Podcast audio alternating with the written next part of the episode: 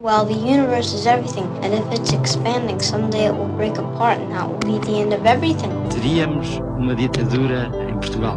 Capitalism is a form of religion. Foi como se soubesse que tinha nascido só. Did you fulfill all your desires? Para que serve o universo? When I was 18, I could do anything. O universo seria inútil.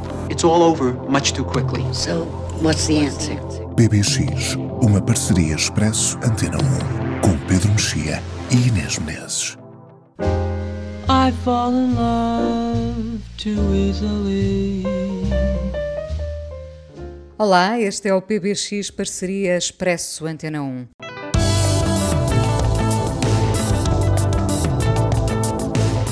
Chet Baker na banda sonora do novo On the Rocks de Sofia Coppola.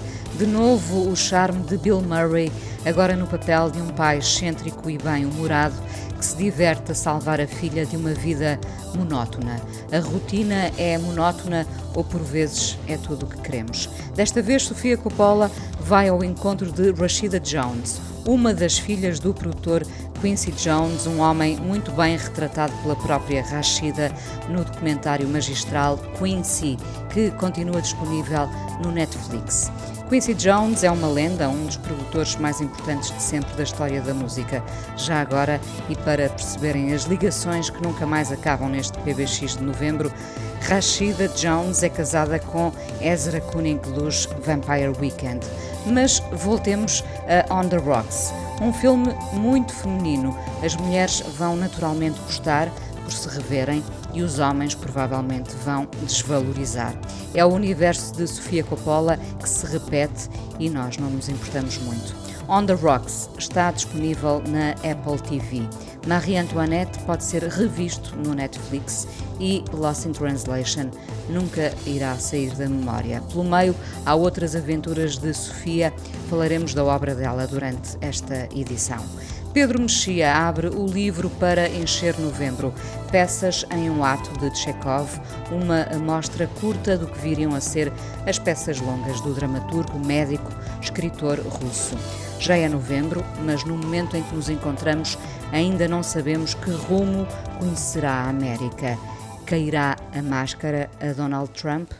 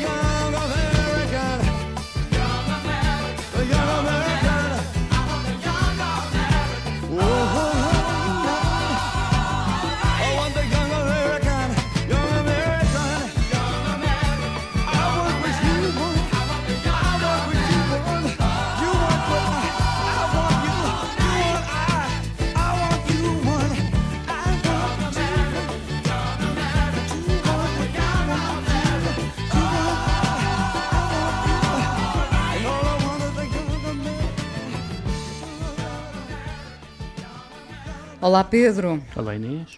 Só para situarmos quem nos ouve, encontramos-nos a 3 de novembro, antes de percebermos o que se passará com as eleições americanas. Eh, haverá cenários eh, eh, previsíveis? Nesta altura, qualquer altura, bom. Podem surgir surpresas, não é? Eu lembro-me de, há muitos anos, há quatro anos, termos o Ricardo Costa no PBX a lembrar que Trump era uma anedota e que, Uhum. que ele estaria longe da vitória e depois, lá está.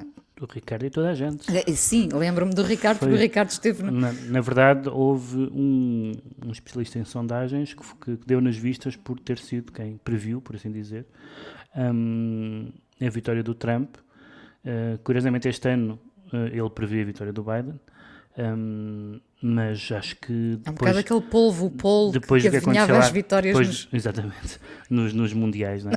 depois do que aconteceu há quatro anos acho que não, não vai haver eh, não, não, vai haver eh, essas bravatas de achar que vai acontecer isto ou aquilo agora já está tudo preparado para ser muito contestado e para haver quer contestação política e mediática quer contestação nos tribunais Ah, e portanto não era não admirava que isto acabasse no Supremo como como na eleição ah, em que Al Gore perdeu Vamos ver, portanto, se no PBX de dezembro já vamos ter um cenário definido. Exatamente.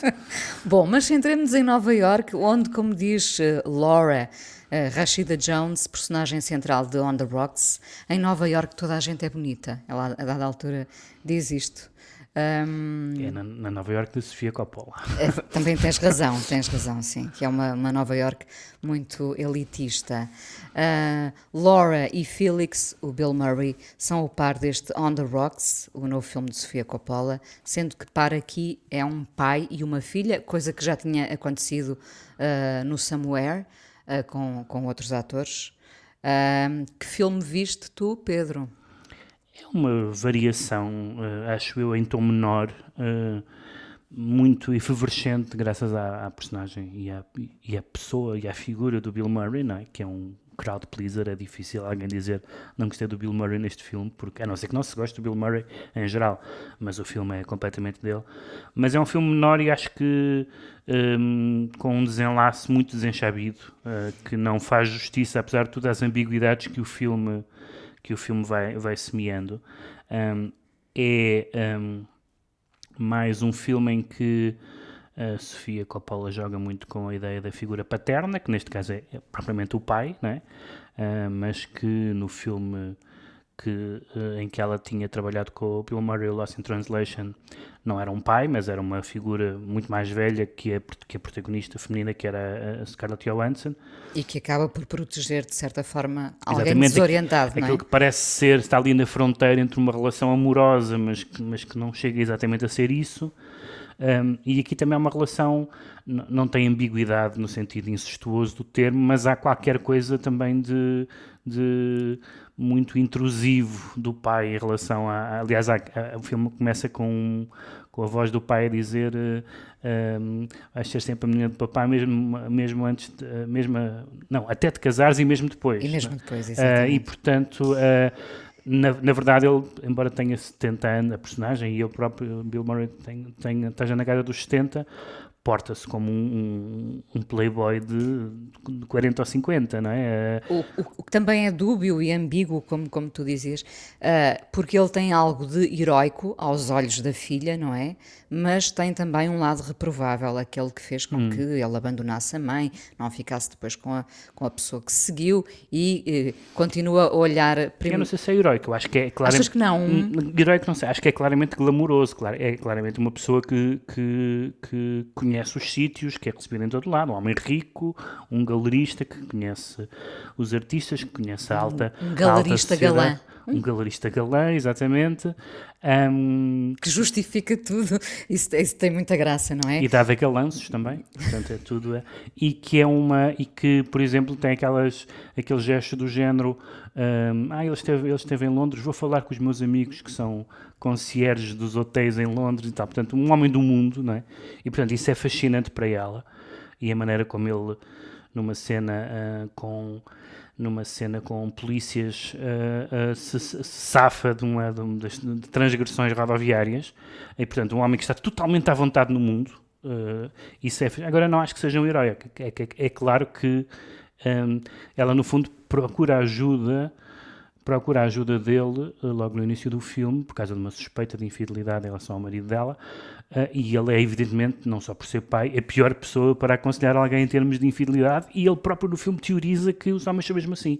É? A velha teoria, a utilíssima teoria de que os homens são mesmo assim, e portanto não, não há nada a fazer. Mas, mas, está disposto a chacinar o seu genro está, se se confirmar, Está é? disposto, a, evidentemente, a não perdoar nos outros o que, o, o que ele próprio fez e faz, não é? Portanto, ele é um, um, um galanteador compulsivo um, e um, não há sombra de mitos aqui neste, neste, neste filme. Um, como aliás não há, som, não há sombras de várias outras coisas. Eu, por exemplo, tenho alguma. Não, não sei se estou de acordo quando tu disseste que as mulheres se vão reconhecer. Eu percebi que houve até alguma reação, não direi hostil ao filme, mas uma reação um pouco descontente pelo duplo facto de, de, de desta Laura, da Rashida Jones, por um lado, ser uma escritora, mas é muito, é muito insubstancial aquilo que ela faz, portanto, a carreira dela mas não. ela é está dedicada às filhas, portanto. Sim, eh, e por outro lado, pela uma certa passividade, ela, ela claramente. Uh, não, é uma, não é uma figura reativa, ativa e reativa, é uma figura um bocadinho uh, passiva ao que, ao, que lhe, ao, que lhe, ao, que lhe possa, ao que lhe possa acontecer. E, portanto, assim como outras pessoas que falam da questão racial no filme, que aparece como, como um não problema, claro que pode ser um não problema em determinadas esferas. Mas isso é ir à procura de problemas, realmente. Isso era ir à procura de problemas, mas, mas como sabes, hoje em dia a, Nós vamos sempre a, reação, a reação crítica aos objetos, e num certo sentido é normal que isso seja, é ir à procura de problemas. E a, a Sofia Coppola não fa faz questão de, ou melhor, não sei se faz questão de fazer isso ou não faz questão de evitar isso. A Sofia Coppola vive numa bolha uh, e os seus filmes são sobre essa bolha socioeconómica, artística, etc. Uh, de ao mesmo tempo ter aquela, aquelas, aquelas casas como a que aparece neste filme, mas depois o autocolante do Bernie Sanders uh, e portanto na... a, a, mala Chanel, se me permites este, este menor frívolo, a mala Chanel, mas as t-shirts Run DMC e Beastie Boys, exatamente, não é? Exatamente, e, a... o seu saquinho, o seu tote bag da Strand, que aliás está em dificuldades, uma das livrarias icónicas de Nova York. Um, e portanto, eu acho que. Isto estreita, é, o facto dela se pôr nessa bolha, hum. nesse patamar, uh, pode, pode estreitar o caminho dela e pode estreitar a nossa visão uh, sobre ela como realizadora? A segunda, sim. A primeira, acho que não. A primeira é, no fundo, é aquilo que se diz nas aulas de escrita criativa, hum, acredito só não na escrita criativa, que é o write what you know.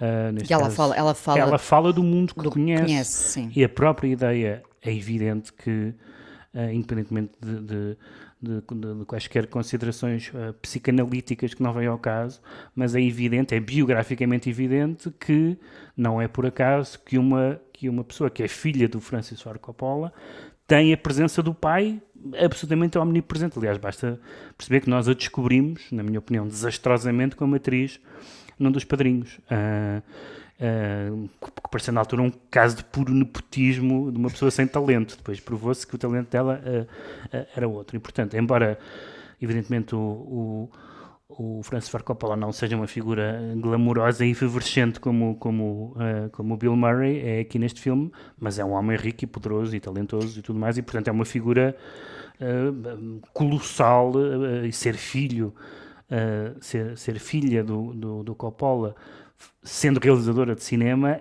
é um problema gigante, não é? Mas ela, não, ela em vez de, de, de, de fingir que não, eh, ela acho que incorpora essa, essa sombra do pai. Enfim, é uma sombra universal, não é preciso ser filha do Coppola para o pai ser uma figura importante nas nossas vidas, como é evidente, mas no caso dela, acrescida com essa dimensão. Hum. Eh, não te aconteceu muitas vezes olhar para a Rashida Jones e ver a Sofia Coppola? Talvez, eh, eu, eu tento, uh, apesar de tudo, uh, não, não ignorando as afinidades, uh, mas tento, na medida do possível, fazer aquela suspensão da descrença que é, no fundo, achar que, um, que a ficção é ficção e aquelas pessoas são reais e que não são necessariamente emanações da, dos seus criadores, seja os argumentistas, seja, seja os cineastas. Eu acho que isso é mais difícil, essa separação é mais difícil de fazer no caso do Bill Murray, que Uh, imagina que o Bill Murray no filme fazia de Bill Murray, era ele próprio. A personagem era mais ou menos a mesma, pelo que nós sabemos dele, o género de partidas e de, e de uh, displicência. Uh, um, é sempre ele. Portanto, é sempre ele, de, de, de certa forma. No caso da, da, da Rashida Jones, acho que há evidentemente algumas semelhanças em termos de de certo, de certo tipo de preocupações, que são as preocupações normais da, de uma mulher da idade da Sofia Coppola, uh, da meia-idade, dos filhos, da, da, do desejo conjugal, tudo isso. Isso não é, isso é universal, não é particular, não, não é particular nela. Nesse sentido, percebe-se esse tipo de, de, de preocupações. O o que me parece é que ela é uma pessoa muito, talvez com exceção do talvez com exceção do, do, das Virgens Suicidas, que em, todo, que em, todo, caso é a adaptação de um livro, ela é sempre muito amável.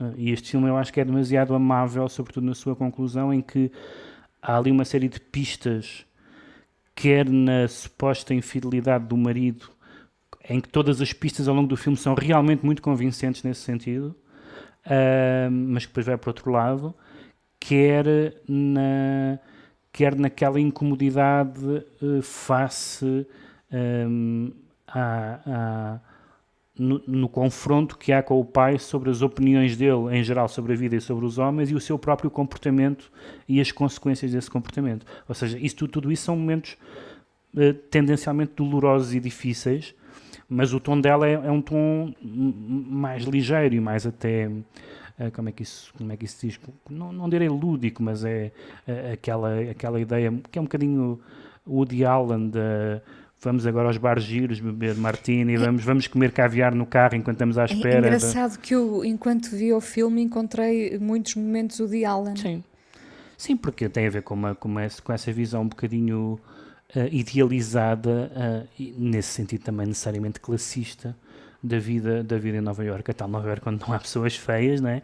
Um, e, e, e, é um bocadinho essa, é um bocadinho essa, mas eu acho que é essa, essa questão que está no filme, mas eu acho que o filme é essencialmente uma maneira dela voltar a trabalhar com o Bill Murray, com que ela tinha feito um, um especial de Natal meio, meio esquisito há uns anos, mas que no caso do Lost in Translation é o único filme dela, acho eu, consensual.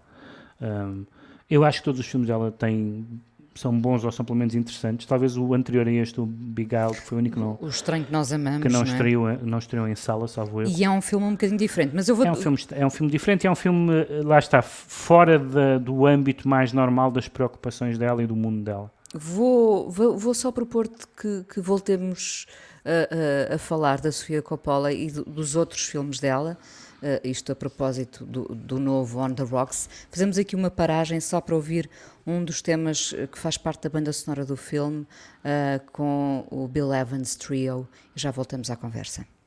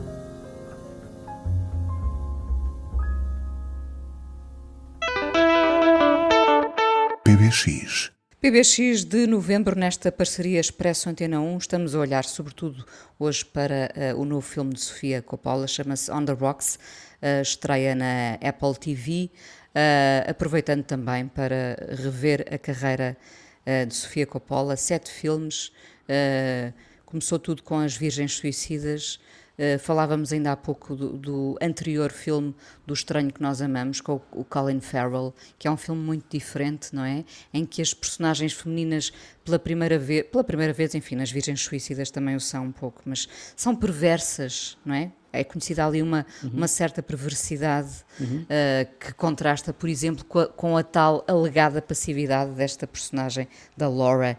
Bom, onde alguns verão uh, a passividade, eu até vejo uma mulher cool, não é? Que se diferencia das outras, porque uhum. não entra uhum. naquele discurso uh, uh, contra o marido, tem dificuldades em acreditar nas, nas desconfianças lançadas pelo pai. Mas todos os, os filmes da Sofia Coppola, achas que vão seguindo a, a mesma linha ou, ou ela vai vai testando universos diferentes. Há o tal patamar onde ela está, Sim. enfim. Mesmo o Big Al, que, é uma, que, é, que era um, um, remake e que é um filme, um, não sei se explicita ou se retoma esse lado de perverso que existia já no filme original, de uma forma, aliás, mais conseguida, um, no, no, original, um, mas acaba por ser uma. Uh, uma, uma variação justamente sobre o filme de raparigas uh, ali um gineceu onde, onde um homem entra. Um, uma espécie de mulherzinhas no, no, perverso. No, durante, a, durante a Guerra Civil dos Estados Unidos, mas portanto é, é, um, é um universo um bocadinho diferente, mas não é radicalmente diferente. Uh, para mim é grande, mais do que o Lost in Translation, que tem uh, ecos evidentes, até por causa da, do Bill Murray, mas não só. Um, o, o Lost in Translation tem, tem, um aspecto muito importante que aqui não tem, que é a estranheza. Este é um filme em que ela está em casa, e, e muito nitidamente em casa. Um, e, e, e, o Lost in Translation passa-se uh, no, no, Japão. E, portanto, sim. é essa, toda essa ideia da. Como é que é o título português? O amor é um lugar estranho. Estranho, que sim. é um título que felizmente não pegou. Uh, uh, mas é, um, é esse lado da desorientação, não sim. é? Que consegue, no fundo, levar-nos ao, ao, filme e, e a vê-lo como um filme intemporal, quase. Neste ela joga em casa. Sim. E, e eu acho que o, que o nexo mais uh, evidente é com o Somewhere, uh, que também que, que, é também sobre um, um pai, e uma, um pai filha. uma filha, ambos mais novos, portanto, um pai mais novo e uma filha mais nova do que aqui neste filme. Um, e que também tem qualquer coisa muito parecida com o que há aqui, que é uh, cenas bastante fortes, mas um enredo bastante esquálido. É, Aqui não se passa verdadeiramente nada a não ser uma mulher suspeita que o marido é infiel e vai com o pai tentar investigar se ele é mesmo infiel. É só isso. Não se passa literalmente mais nada no filme. Eu, eu só concordo contigo quando dizes que o desenlace é pobre. O desenlace eu estava é à espera, eu estava à espera de, um, de uma coisa qualquer final que nos deixasse ali. Parece que Uh, não sei, parece aqueles artigos, quem escreve para jornais sabe isso, aqueles artigos em que está na hora de fechar e pronto, é, ficou mesmo assim.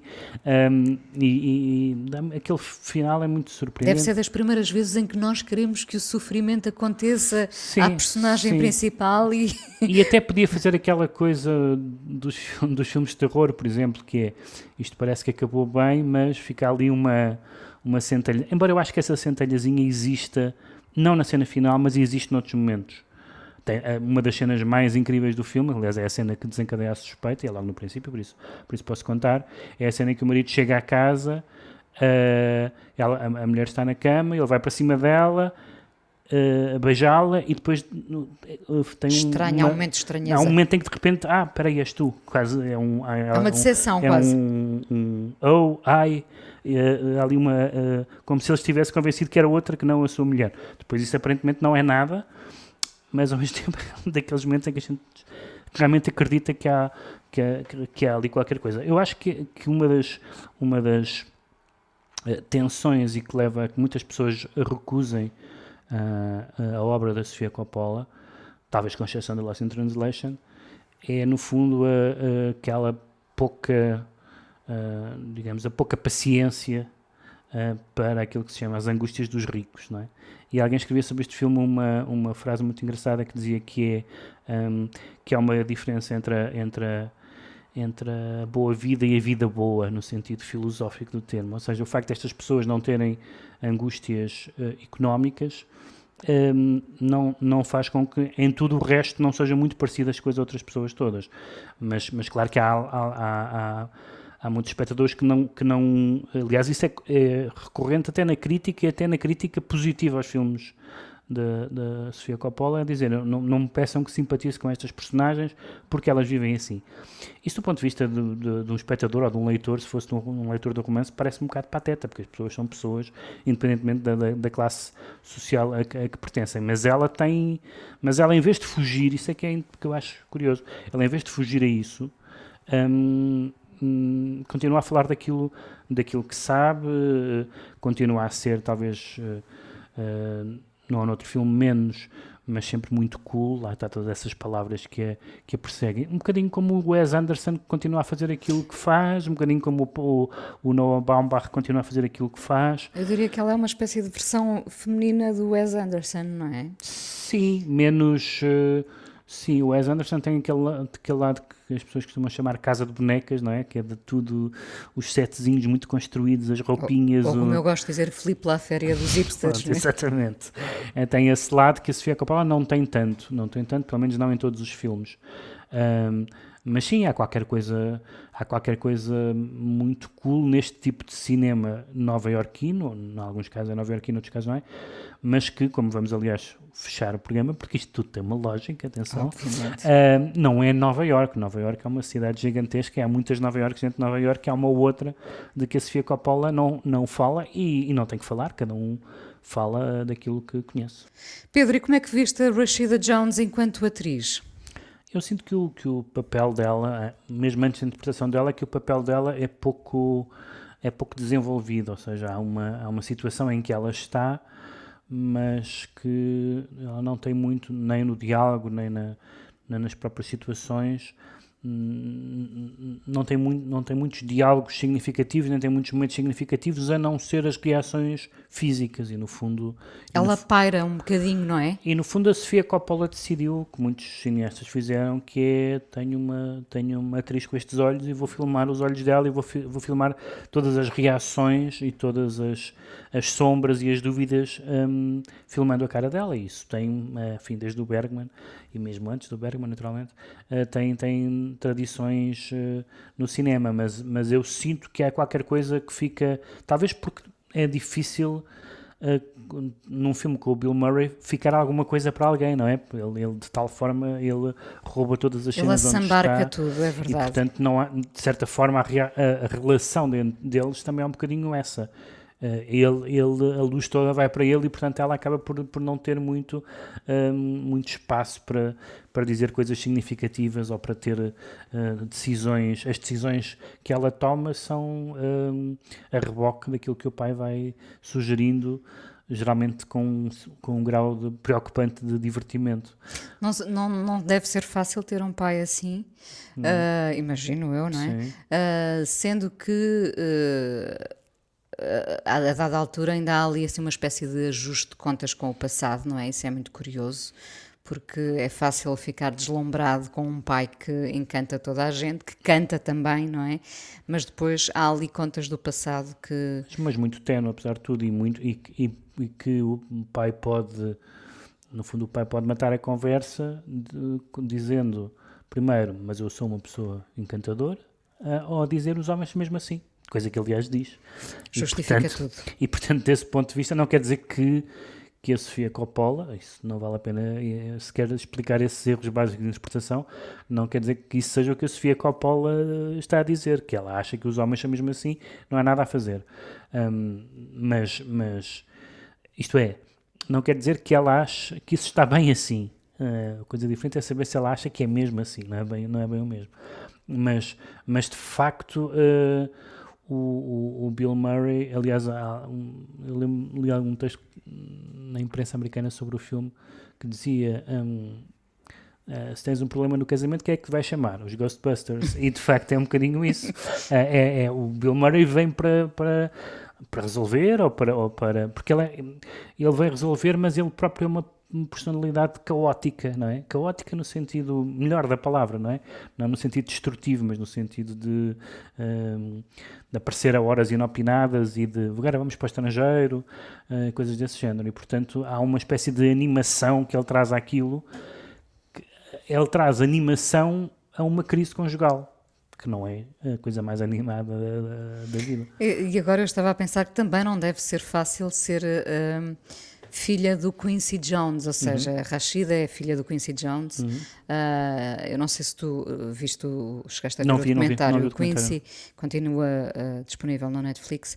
Uh, a própria Rashida assina o documentário, portanto é ela que grava, filma o pai, entrevista ao pai e, portanto, e o pai aparece muitas vezes a dizer não, eu não posso beber mais e não posso. O, o pai também tem o seu lado, claro, Quincy uhum. Jones uh, essa figura maior da música, tem este lado um bocado Bill Murray, que é um homem encantador, não é? uhum. é? Com as suas falhas. Quando lhe perguntam uh, qual terá sido a sua grande falha na vida, ele, uh, os meus casamentos, as mulheres.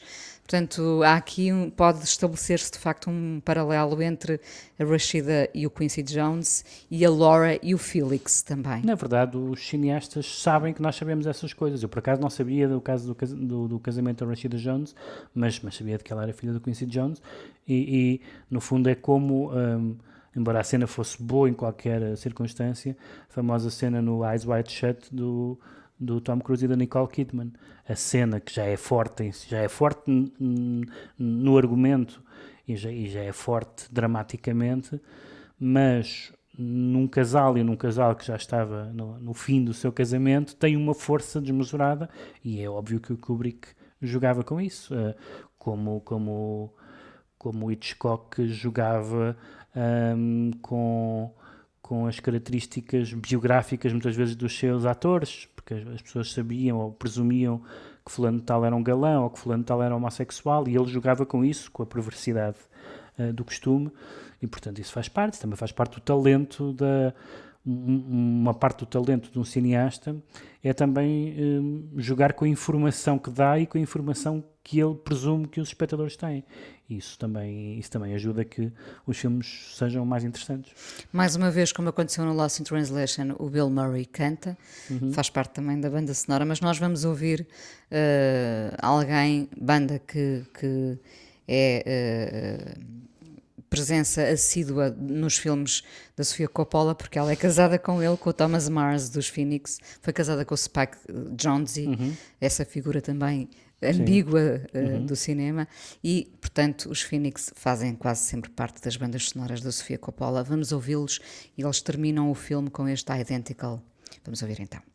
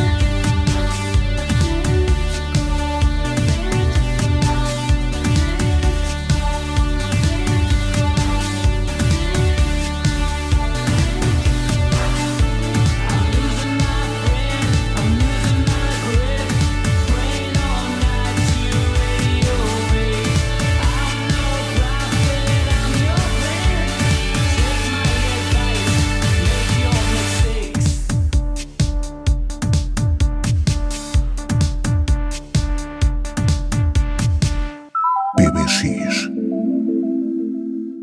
Estimadas senhoras e, em certa medida, estimados senhores, propuseram à minha mulher que eu fizesse aqui uma conferência com fins filantrópicos sobre um assunto qualquer. E então, se é uma conferência, pois seja uma conferência. Para mim é absolutamente indiferente. É claro que eu não sou professor e não possuo títulos científicos, mas não obstante, em todo o caso, há já 30 anos que, sem parar, pode-se até dizer com prejuízo da minha própria saúde, etc., trabalho em assuntos de caráter rigorosamente científico. Medito e por vezes até escrevo, imaginem os senhores, artigos científicos. Quer dizer, não propriamente científicos, mas desculpem a expressão, a modos que científicos. Entre outros, nestes últimos dias escrevi um enorme artigo intitulado Os Malefícios de Alguns Insetos.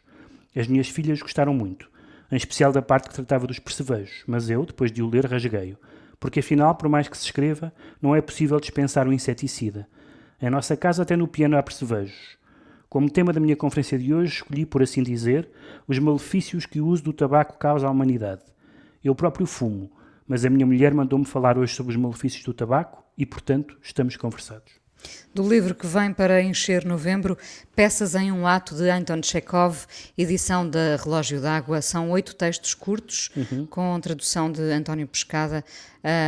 uma espécie de sumário de tudo o que viria a escrever depois, Pedro. Sim, os, os textos do Chekhov, se fossem eles uh, os sketches humorísticos com que ele começou a carreira, fossem os contos, fossem as peças curtas ou longas, tem uma espécie de rede de remissões há personagens, situações uh, e, e, e, frases que aparecem uh, de uns para os outros repetidos, ensaiados, retomados, um, e de facto, embora um, estas peças sejam, digamos que, divertimentos, pelo menos seis delas são apresentadas como farsas, destas oito, um, quase tudo farsas conjugais, um, um, umas sobre uh, pretendentes, outras sobre noivos, outras sobre pessoas casadas há muito tempo e com uma visão bastante, bastante cética quanto, às, quanto à felicidade conjugal, que era a do próprio Chekhov, aliás.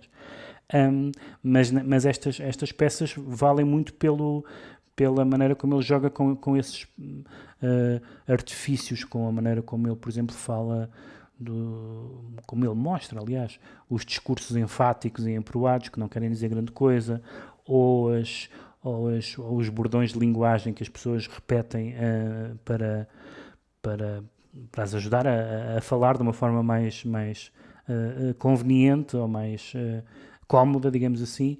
Há uma personagem a certa altura que é um, um autêntico general, como ele é apresentado e que na, na verdade é um, um, falso general contratado para brilhantar uma festa e que quando é confrontado, ele é da Marinha, e que quando, ele é, quando é confrontado com a sua identidade começa, numa aliás tiradas divertidíssimas, a falar de termos náuticos e só começa a, a debitar termos náuticos uh, e portanto são, são, é sempre esta este um, uh, equilíbrio entre a comédia e a tragédia de que o Chekhov é talvez o maior escritor uh, o maior escritor de tragicomédias, digamos assim, da, da, certamente a história do teatro e, e, e, e algum dos da história da literatura também. E havendo esse poder de síntese nestes, presente nesses textos curtos, uh, ficam mais a nu as características das personagens? As personagens são ao mesmo tempo estereótipos, uh, nomeadamente o estereótipo do latifundiário, mais ou menos ocioso, ou do bêbado, ou do artista lamuriento, há assim umas... mas ao mesmo tempo ele faz sempre qualquer coisa interessante com esses estereótipos. Há sempre uma espécie de... há sempre uma empatia, ele, ele tem uma empatia pelas diferentes personalidades e as diferentes tipologias humanas, mas é uma empatia, digamos, uh, fria, não é? Não é um, não é um escritor sentimental. Um, um, é, acho que se nota muito essa, essa sua, esse seu hábito de escrever os tais sketches humorísticos, que aliás foi a forma como ele se tornou conhecido e como ganhou dinheiro. Esta, estas peças de teatro que ele chamava, quase todas elas, vaudevilles, eram, são peças cheias de quiproquos, peripécias, como por exemplo há um que se chama O Pedido de Casamento, em que, em que um um, latifundiário justamente pede uma menina vizinha em casamento um, e ele quer casar com ela e ela também quer casar com ele, mas, mas passa o tempo todo a discutir sobre coisas que não vêm ao caso, sobre qual dos cães é, de, ambos têm cães, qual, qual dos cães é mais veloz, ou, ou se umas terras uma zona da propriedade foram herdadas por este ou por aquele, e, e percebe-se que, que, que, isso há uma espécie de, de, de, de dialética que vai acabar, uh, neste caso não na cama, talvez na cama também, mas, mas, na, mas, no, mas no casamento. Essa frieza sentimental a que te referes terá a ver com o facto de ele ser médico? Uh, bom, é certamente psicológico e é certamente tem a ver com, enfim, ele teve uma infância bastante complicada, uma relação muito, muito complicada com, com o pai, mas sim, há, muita, há muito a, a, importância dele ser médico, é muito evidente na, no contacto com, uh, com todas as classes sociais na Rússia e, e, as diferenças sociais na Rússia, estamos a falar da Rússia czarista, um, era, eram muito flagrantes, não é? e ele foi médico numa, numa colónia penal de Sakhalin, aliás escreveu um relatório que está publicado em livro também na Relógio d'Água, um, que escreveu um relatório sobre as condições de vida da, da, das pessoas que, que, viviam nessa colónia penal, portanto era um homem com, uma, com essa dimensão também que nós chamaríamos hoje humanitária, se quisermos, mas não era propriamente um, não, não tinha propriamente uma, um, um catecismo político ou social, coisa que aliás o tornou um pouco suspeito depois da Revolução, porque embora fosse para efeitos pré-1917 um homem, digamos, um liberal progressista, para pós-1917 era pouco, era pouco, não era provavelmente um homem que acreditasse em futuros radiosos para a humanidade, isso é bastante patente, mas era um homem que acreditava certamente em reformas, um, na abolição dos servos né, e uma série de outras medidas que foram, uh, que, que, que os liberais russos foram conseguindo a custo ao longo, ao longo do século XIX. Mas este, estas peças, estas oito peças curtas, são todas muito centradas, tirando uma delas, que, há duas que são dramas, uma sobre um velho ator e, uh, que tem aquela uh, percepção muito comum nas personagens de Chekhov de que falhou na vida, tem 68 anos, está num teatro de província, o amor passou-lhe ao lado e no fim do espetáculo está-se a queixar para o ponto, que é a única pessoa que está presente que, que, que a sua vida uh, lhe passou ao lado, e há uma outra que se passa numa, numa, numa taberna com, em que vários, vários miseráveis de várias natureza se encontram, várias pessoas com vidas difíceis e angustiadas, mas as, as outras são todas são todas peças, as outras seis são todas peças sobre uh, uh, por um lado o impulso o impulso dos, amoroso, absolutamente irreprimível, toda, todas estas pessoas querem acasalar, uh, mas ao mesmo tempo uma, uma certa mesquinhez que anda à volta disso tudo, uma, uh,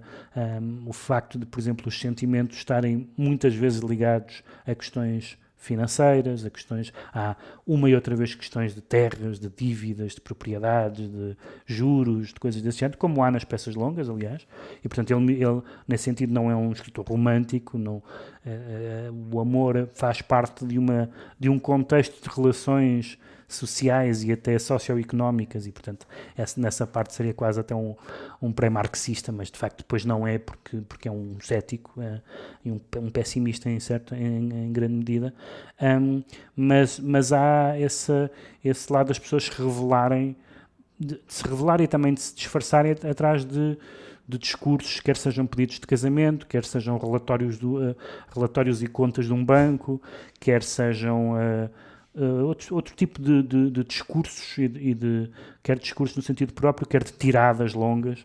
Todas as pessoas que têm aqui tiradas longas, em geral, estão a fazer figuras tristes, um, porque, porque estão a ser, de certa forma, insinceras, ou estão a representar, até, nem que sejam, mesmo até as pessoas que estão em monólogos, estão a representar para si próprias, a representar uma versão idealizada.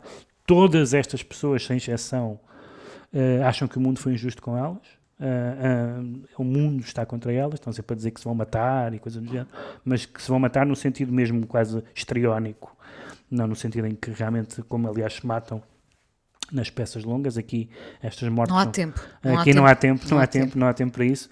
Um, e são. E este, eu li uma, uma, o início de uma peça que se chama Os Malefícios do Tabaco, um, que é sobre um, um, um, homem que anuncia, portanto é, é sob a forma de uma conferência, um homem, um fumador, que anuncia que a pedido da mulher vai fazer uma conferência sobre o tabagismo uh, e que passa o tempo todo da peça, que é um monólogo breve, passa o tempo todo da peça a queixar-se da sua vida doméstica, como é horrível.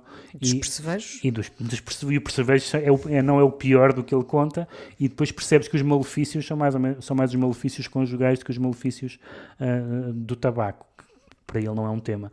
Ah, sendo que, em alguns momentos, eh, isso não é tão, tão negro quanto isso e faz parte de uma, daquilo que enfim, na- na- nós muito conhecemos muito da comédia americana dos anos 30 e tal, da, da guerra dos sexos. Isto tudo é um jogo, por exemplo, há aqui uma cena absolutamente delirante. Esta, duas destas peças tiveram muito sucesso. Ah, ah, e há uma cena, há uma cena delirante em que ah, um homem desafia uma mulher para um duelo. Eh, e não só desafia uma mulher para um duelo, uma mulher de quem ele gosta, dizendo porque se querem emancipação, então somos todos iguais. Portanto, as mulheres também têm que participar em duelos. E evidentemente que a partir do momento em que nós sabemos que ele a desafia para um duelo, sabemos que ele está perdidamente apaixonado por ela e que ela também vai ficar perdidamente apaixonada por esse gesto. Portanto, são peças muito divertidas, com um contexto eh, que é um contexto da Rússia daquele tempo, eh, mas com uma vivacidade de linguagem e uma, e uma compreensão das, das, das fraquezas humanas e das, e das espertezas humanas que, que, é muito, que é muito viva ainda. Peças em um ato de Chekhov, edição da Relógio d'Água, no PBX de novembro.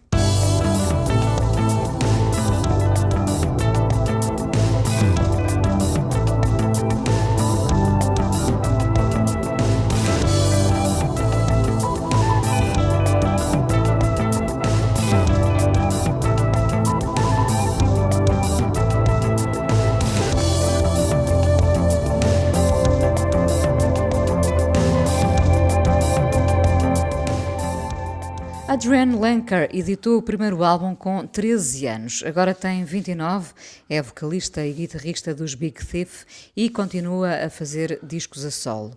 Ah, Este ano, no fim de outubro, editou pela 4AD dois registros, depois de uma separação e em plena pandemia, sem ir para a estrada com os Big Thief, gravou sozinha este disco Songs que o Pedro já ouviu.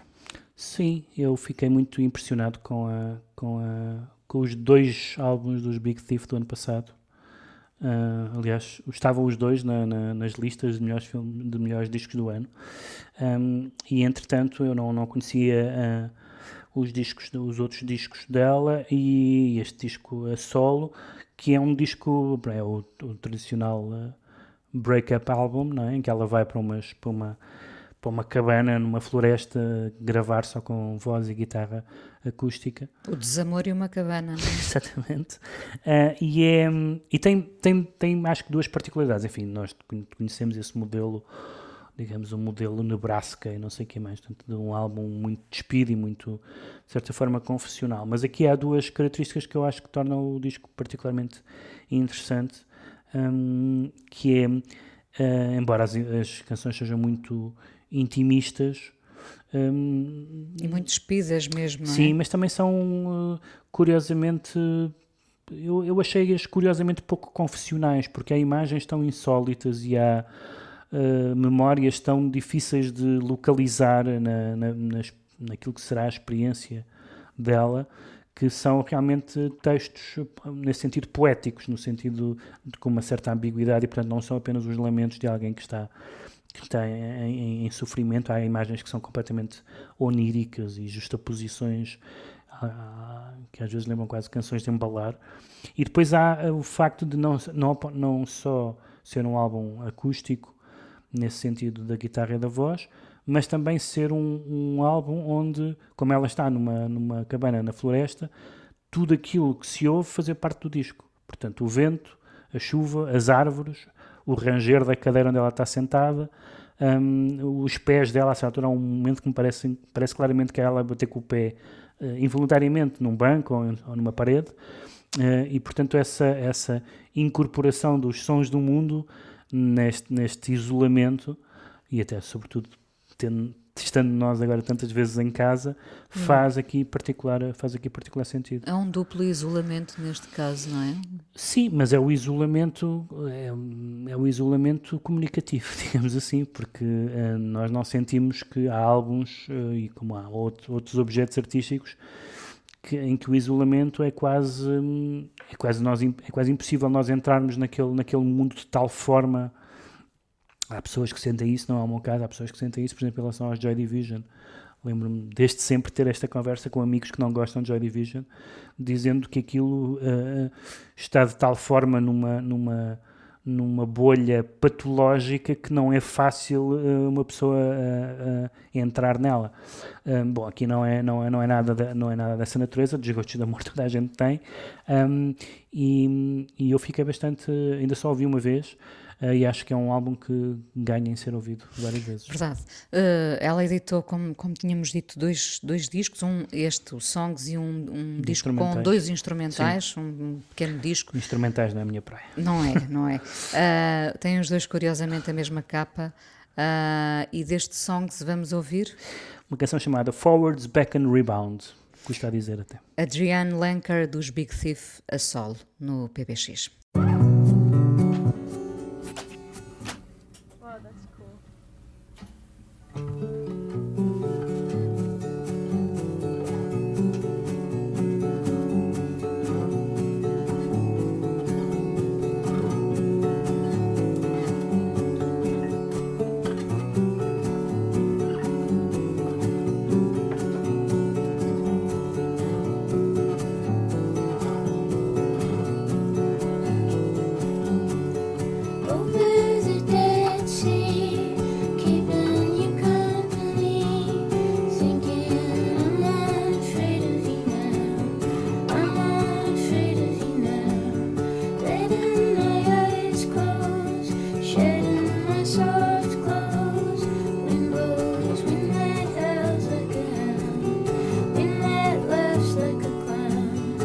understood.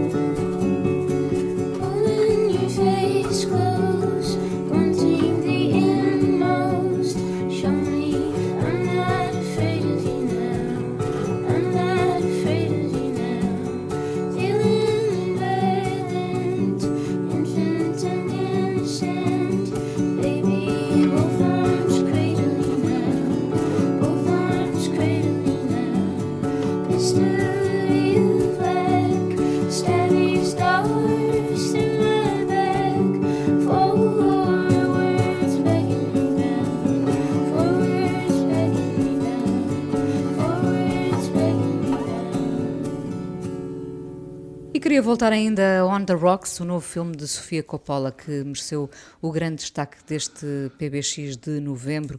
O filme está disponível na Apple TV. Ah, Manhattan soa melhor com jazz, talvez por isso também nos tenhamos lembrado aqui e ali de Woody Allen no filme. Vamos ouvir In Orbit, Clark Terry Quartet com Thelonious Monk.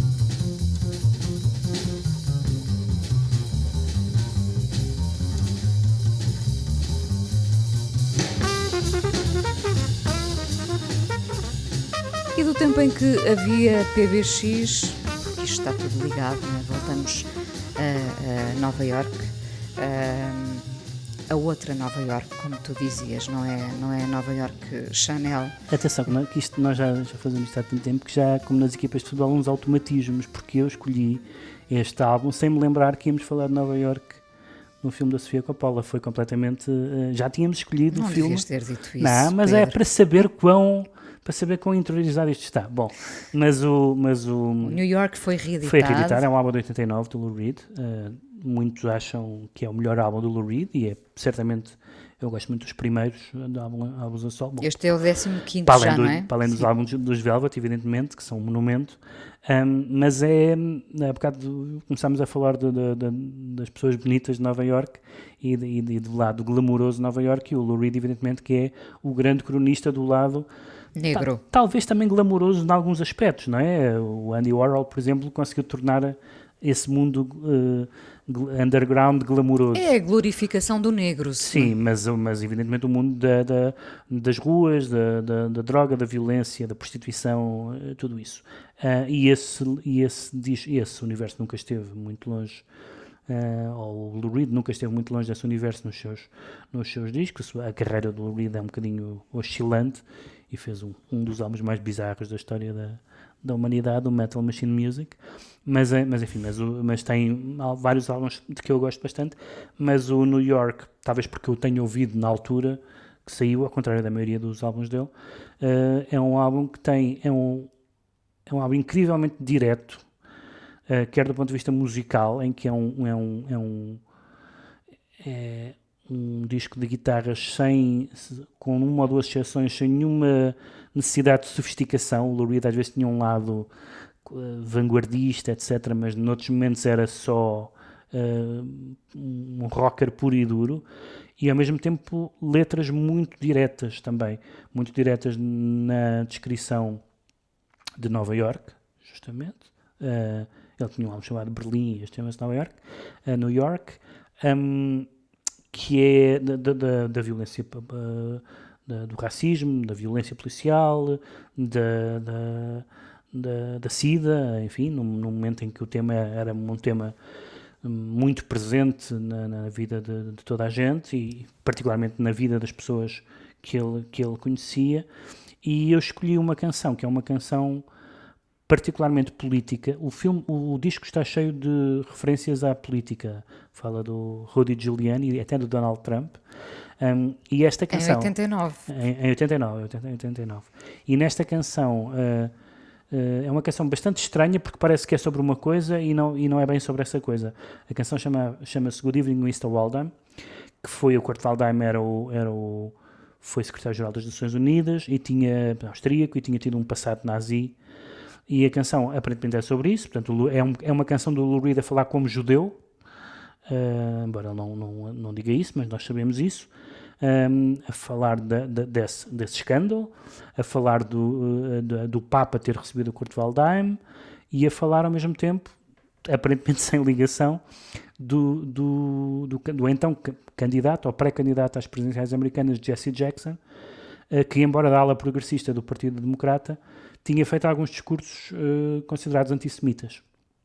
Uh, e então o, o Lou Reed mete tudo na centrifugadora, secretário-geral das Nações Unidas, Papa e candidato presidencial, um, ehm, e toma uma posição política, curiosamente uma posição política que, dado o seu, o seu uh, militantismo uh, pró-judaico, digamos assim, até desagradou aos seus habituais fãs, ao contrário de outros alvos em que seria mais bem recebido. Há, um, há uma, uma versão, acho que está nesta reedição agora, suponho que está nesta reedição um, uma versão ao vivo em que ele diz o nome da canção, as pessoas começam a bater palmas e ele dizem um, You don't know my politics, do género. Esperem porque não sabem, ficaram já animados com o título, mas a canção não é bem sobre isso.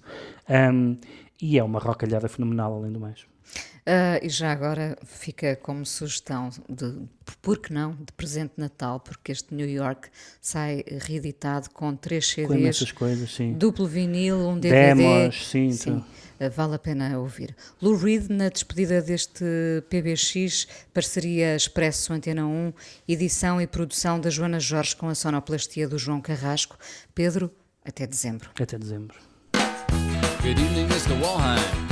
And Ponta, how are you? Much in common in the things you do. And here comes Jesse Jackson. He talks of common ground. Does that common ground include me? Or is it just a sound, a sound that shakes? Or Jesse, you must watch the sounds you make. a sound that quakes. There are fears that still reverberate.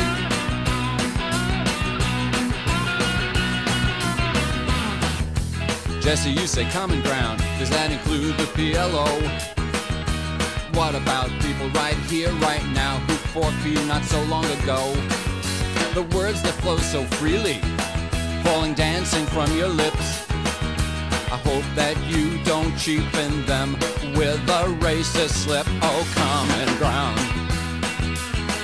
Is common ground a word or just a sound? Common ground. Remember those civil rights workers buried in the ground.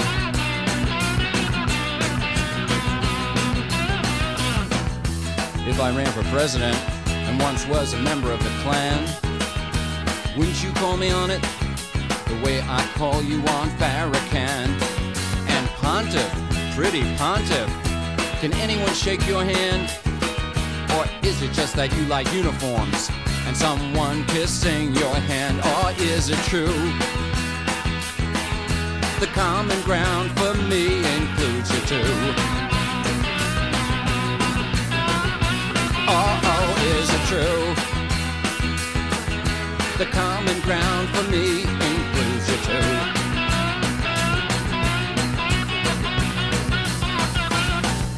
Good evening, Mr. Walheim.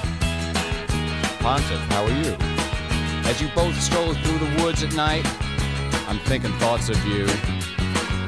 And Jesse, you're inside my thoughts as the rhythmic words subside. My common ground invites you in. Or do you prefer to wait outside? Or is it true? The common ground for me is without you. Or is it true? The common ground for me is without you. Or is it true? There's no ground common enough for me and you.